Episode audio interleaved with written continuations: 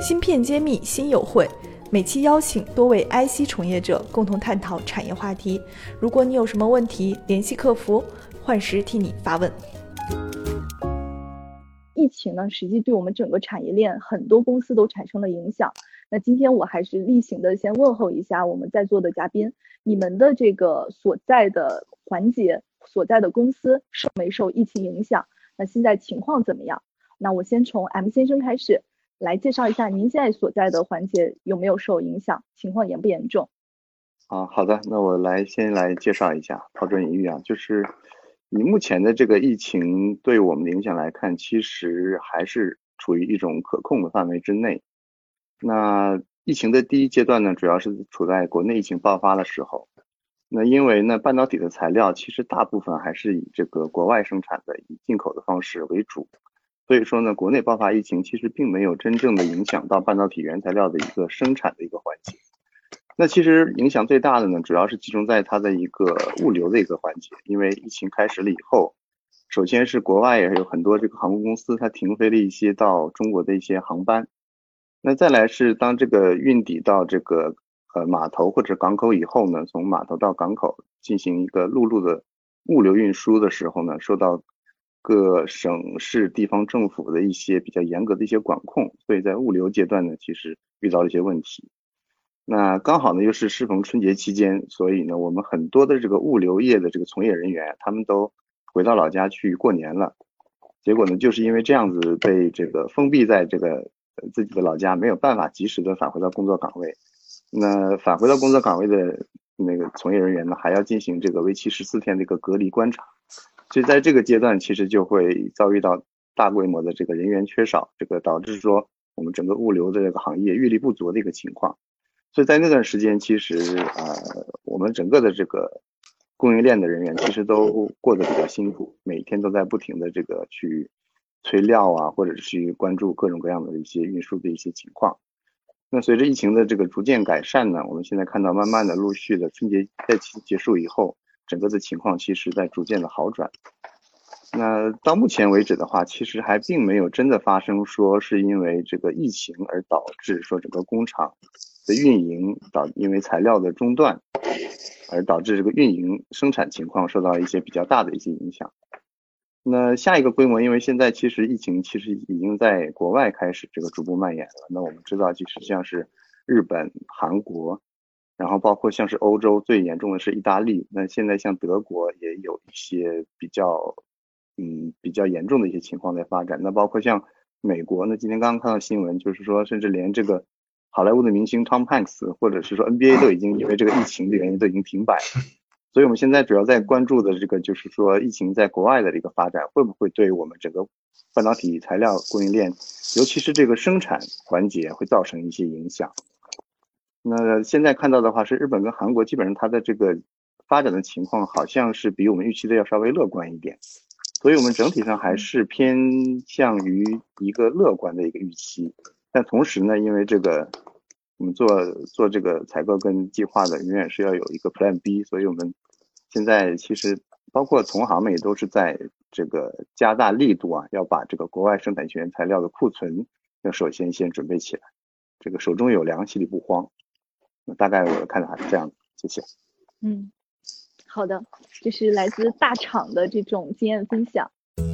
半导体全产业链的芯片企业库、投资机构库、产业园区库均已建成，用数据和专业搭建产业资源平台，促进人才、资本、资源的高效匹配与链接。欢迎关注公众号“芯片揭秘”，与我们取得联系。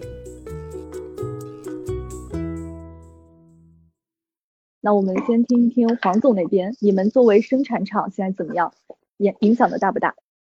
嗯，我这边首先就是给大家就是 share 一个数据啊，就是这个也是跟我们那个国产的材料联盟的一些朋友沟通下来的情况。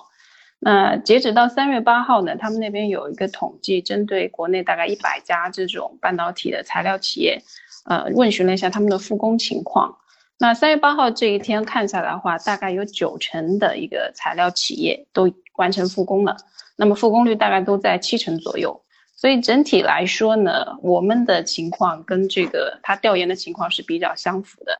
呃，基本上就是复产，呃，复产率都是比较高的。那如果说从这个公司这个对公司经营的全年的影响来看呢，我们会觉得整体的影响不会太大，呃，我们还是保保持一个比较谨慎乐观的态度。当然，如果就是说要 go detail 的去看的话呢，因为我们是四大块的一个业务，那么其中第一块就是光纤涂料这一块，这一块呢就是呃有一点有趣哈，因为在今年之前呢，呃叫五 G 已经叫了有两三年了。那么五 G 它迟迟不上呢，有一个很有趣的这个呃背景在里面，就是因为这个中移动包括联通他们撒下去的四 G 的这些投入啊，到迄今为止它都没有得到一个正向产出，所以这个五 G 其实在今年看起来它还有相当大的一个不确定性，但是因为这个疫情的事情呢，这个可能在 GDP 上面我们现在看到的一个情况是，今年可能对我们的影响少说也是两万亿。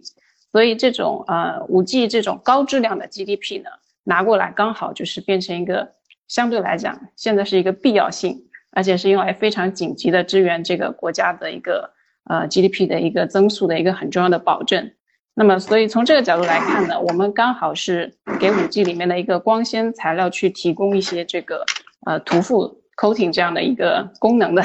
方向。所以整体来说，这个部分的话，我们看起来会有一个正向的因素。那第二块，如果来看面板这一块的话，嗯，大家可能已经有发现了，三星有这个三星这边因为疫情的情况啊，它的这个硅尾工厂的话呢，已经停就是停摆好几次了。那么从这个外部环境来讲呢，面板这一块，我们觉得韩国还是有一些不确定性的。那么从二月份和三月份我们国内的一些面板的客户的复工情况来看，呃，整体来说他们的复工程度也大概只有七成。那么七成的这个概念就是说呢，它的库存的量不会像过去一样堆得很高。那么整体来讲，它的供需反而来讲会造成相对来讲会拉平。那么所以就是说不会有这种嗯供过于求的状况。那对于我们的材料液晶来讲呢，它所受到的这个供应来讲也是相对平稳啊。整体来说会有一个小量增长的过程。对，那么对这个客户日子好过嘛，我们日子也相对好过一点。他就不会跑来给我们压价嘛，所以整体来说这一块我们也相对来讲还是比较乐观。那么第三块就是，如果是以 IC 材料来看的话呢，我觉得这一次我们算国产里面刚好是借势了，应该是可以有机会因势奋起。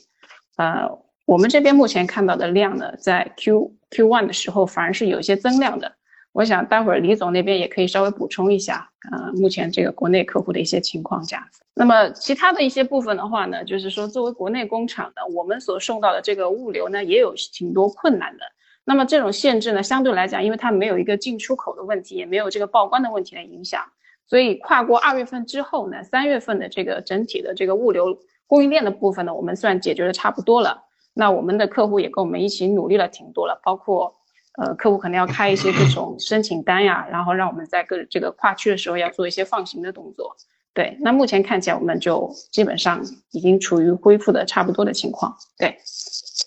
好，我就这样，谢谢。好，嗯，好的，谢谢黄总。那我们听李总那边怎么样？作为上海的企业，现在受的影响大不大？哎呀，你这个问题啊，关于疫情对于呃我们公司或者对这个行业影响啊，我已经被问了无数遍了。从政府到股东，到到媒体，到客户，到什么啊？那呃，就在两天前，我还接受了中央电视台和上海电视台的采访。那我不知道中央台播不播啊？上海台是播了的。那么呃，关心的也就是我们复工率的问题。但我是这么想啊，就是说这个疫情的影响大概分短、中期三个方面。短期来看，主要是在复工率啊，或者一些物流啊之类的事情啊的的影响。那么有也有像特别是在二月份，呃，就算是我的员工从外地回来了，也要隔离十四天，都都进不到生产线上去，所以呢，这多多少少对我们生产会有点影响。但是呢，我给我跟我们的股东啊什么都说，如果这种疫情只是一个短期的，比方说一个月、两个月之类的，但我们无论如何啊，开足开足马力，我们也有富裕的产能，各方面应该是在全年都能解决掉的问题，这个不是太大问题。现在呢，就是要看这个疫情会怎么发展。那么疫情的发展呢，就发现我们中期的问题就出来了。什么中期问题呢？就是说，像我们呢，还是处于在无论在产能还是在销售都在急剧扩张的这么一个时期。大家都知道，半导体行业是需要呃整个产业链互相配合的这么一个行业。那么我们我们呢，显然我们也跟大家都能看得到的，像肯定是日本啊、韩国啊、美国、欧洲啊这些，不管是厂那个供应商还有客户，我们都要个紧密配合的一个过程啊。那么现在的情况是，原来他们觉得中国有疫情，他们不敢来；现在是我们觉得人家有疫情，我们不敢去，或者不让他们来啊。如果长此以往弄个半年一年的的话呢，这个事情就影响就比较大了啊。这个呢，我坦白讲，可能嗯，不仅仅是我们这个企业，或者我是甚至认为我们行业都会面临这样的一个问题。你不可能一年我们这个行业一年都不跟人家玩，不跟人家去交流，这是不现实的啊。这是第一点啊，这这这个中期的影响。那么长期影响呢，也有待观察。这刚才也谈到了，可能武器会对我们这个呃经济损失做一个对冲。但是不可否认的是，这个疫情已经很非常严重的影响了中国经济和国际经济。那这个国际经济和中国经济啊，大家需要知道，就是说半导体行业跟这个国民经济跟世界经济的的那个那个那个起伏啊，是完全正相关的。啊，如果国民呃国际经济如果下滑，半导体下滑是也是分分钟的事情。所以说呢，我们还是看。呃，在我们这个世界不太平啊，中美贸易还没有完全休战啊，又又来了这个疫情，再加上再弄点石油啊啥，这各方面的事情上来，那么如果中呃世界经济在走一个走一段下坡路的话，肯定会拖累我们整个半导体行业，包括我们自己这个企业啊。这我想呢，这个短中期，但是我要说的是中期和长期呢，还有待观察。芯片揭秘，产业人自己的发声平台，科普前沿信息，剖析科技赋能时代，推动新技术的认可与应用，致力于以细分领域专业化的深度服务，推动芯片产业人才、资本与技术的融合。喜欢就点赞转发支持下我们。